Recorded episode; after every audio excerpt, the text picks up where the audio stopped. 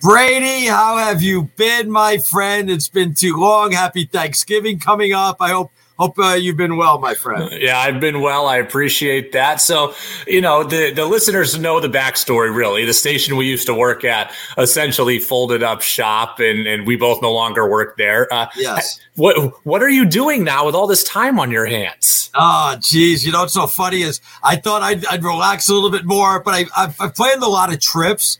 I'm going to go out to Vegas in January, meet up with uh, some of the fraternity brothers. So we're going to have fun there. And then I'm going to go over to LA uh, to do some business, take care of some stuff that I didn't get a chance to do. So I'll go there. And then I'm going to go to my niece's wedding in uh, Topeka, Kansas in, um, in May. And then my son has his last year of hockey. So uh, I'm going to go out to Kent State to see a game. And then I'm going to go out for his, his graduation. And uh, and Fox has been good um, to really give me extra fill in. Uh, this week I had to turn down like two, three, four shifts, but um, most of the time they've been really, really good. So I've been staying busy now with uh, we're just doing more stuff at Fox. Yeah, Arnie and I worked together daily for like four years, and in it, in that whole time, Arnie was working at Fox Sports Radio nationally. So Arnie never had an off day. I always admired and respected that about you. Um, I can't imagine you going from seven days a week down to one, which is yeah. your usual shift at five. I can't imagine. I just thought you'd be sitting around all day relaxing because all the time you didn't get off in the last however many years. I asked for Saturdays off, which worked out good. You know, I didn't want to take up both the both the weekends. And as soon as uh, you know I wasn't working locally, um, Fox was like, "Hey, would you would you like some more fill in?" I'm like, "Yeah, for now." Um, yeah, definitely do that. So, but no, I, am keeping busy. Believe me, there's there's a lot on my plate, and uh, um, I haven't really called for any jobs. I think I called like one of the local TV stations, and my wife goes, well, what do you want to do? I go, I don't know. I just felt like calling them. But um, I, I didn't even know what I was going to do. I was just like, I'm going to call a TV station and, and just say hello. But uh, otherwise, I haven't really made any calls or anything like that. I'm just going to kind of enjoy uh, some of the time off. Do you miss anything about being on daily? Um, yeah, I miss, uh, you know what? I really just miss the listeners because a lot of people have reached out. Um, and it wasn't really so much about a sports show. It just, you know, because as you know, we went through a tough time the last couple of years, and um, everybody went through a tough time. And, you know, everybody has um, certainly had to, you know, buckle up and, and, try to get through this. And I think we were a, uh, a source of helping people get through uh, a difficult time. So that that's the part I really miss. And, and of course, I'm working with you guys and Rich and, and stuff like that. But otherwise, um, it, it, a lot of the listeners have certainly come out and reached out. That, that's the part you missed the most. Yeah, the listeners are great, and a lot of the listeners of our old show are now over here. So I'm thankful to a lot of our listeners for. For, for, for coming over to me here. So we're talking with Arnie Spanier on the Brady Farkas show here on WDEV. How much does it crush you that the Patriots are seven and four, Mac Jones is good, and the team is in first place in the AFC East? How much does that eat at you? It does eat at me. I mean, first of all, I thought Mac Jones would be good, but I didn't think um, he'd have this type of record. Uh, they certainly have, have, have, kept them, you know, uh, under wraps, or at least, you know, not, uh, you know, exposing the whole playbook to them. But the fact that the Patriots are seven and four, when they were one and three, I was feeling good, like, oh, it's going to be miserable for them, and I knew this was going to happen, and they might not even win five games, like my prediction was. And now they're seven and four. Belichick might be the coach of the year as we sit right now. Um, 11 games in, uh, at least maybe top two. And um, he's just done a phenomenal job, and I think he's he knows that if he can get him in the playoffs, maybe win the division, maybe it's a little vindication uh, with Tom winning the Super Bowl last year. So I, I think this was an important year for them, and I'm surprised because I, I really don't believe that they had a lot of weapons offensively, and I didn't think the defense was, as, especially when they got rid of McCourty, I didn't think their defense was as as good as advertised. Also, um, I knew the division wasn't going to be that tough, but I thought it was getting better. Uh, I thought the Jets would be a little bit better, and I thought the Dolphins would be a hell of a lot better. So uh, it does surprise me like crazy that the Patriots are seven and four. You know, when we worked together, you always had this anti-New England slant. And one of the questions, one of the questions I get asked most about you is, is that real or is it a shtick? So now that the show is over, come clean. Is it real hate or is it an act? No, I. You know what's so funny is I hated Tom Brady for the longest time and I've enjoyed him now that he's away from the Patriots. I really don't like, uh, you know, I grew up in New York, so I think it was just ingrained in me. You know, Knicks, Celtics, um, you know, stuff like that. So I really didn't like anything Boston. Didn't like the Red Sox.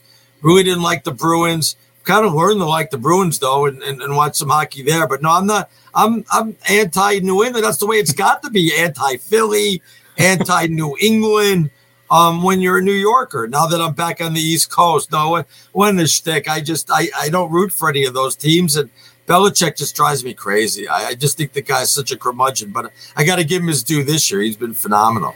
Yeah, he has been phenomenal, and also Bill, the GM, is getting a lot of credit after we spent years ripping him and his inability to, to, to draft, etc. So he's kind of throwing it in all of our faces. I think one thing about when we worked together that worked well is that I'm very, very uh, preparation oriented, and you are very, very emotionally oriented. And we yes. each have a little bit of the other in us. You know, you certainly prepare, and I certainly can get emotional at times. But I think you know we were very polar opposites in that regard. What is the perfect balance? You think when you're when you're a host between being prepared and emotional? Because I think we both struggled to find it at times. I don't know. I think it's changed over the years. You know.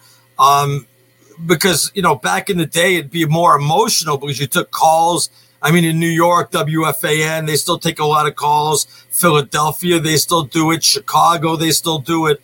Um, you know, mostly in cities like that, but they don't do it in LA and, you know, in places like that. So I think emotionally, when you have to deal with the audience and deal with the listeners, I think it becomes more emotional. Though people do go on their rants nowadays, if you're not taking calls or you know you have the podcast, you can still get emotional, but it um, it's a little bit different when nobody's on the other end. I mean, you're giving your spiel and and you're giving your take, and I think more of that is you being prepared and getting what's off your chest. I think when a caller calls in, then it becomes emotional. You start battling it because you can't be prepared for hmm. what's coming out from the other end. You really don't know what's going to happen. Well, you know, we don't take a lot of calls on this show, but we do take right. a lot of texts on our text line. And I got to say, you introduced me to the idea of a text line, and I was against it at first. I thought yeah. it was good. I thought it was going to be, you know, us just reading list, list, list, list, list, and uh, you know we were going to be boring. But the text line is awesome, and I got to give you props because we've grown ours here, and it all started because of you. Can't I can't imagine um, doing a show without a text, especially if you're not really going to take calls. Um, it was tough for us to take calls because then you have to stop. You'd have to go answer the phone when we didn't have interns. Yeah. Um, we're all in one room, and even with the interns, you can hear them in the background. Uh, text is so much easier, and, and by the way, that's you know the wave of the future. You gotta you gotta grow with technology. It's easier for people to text.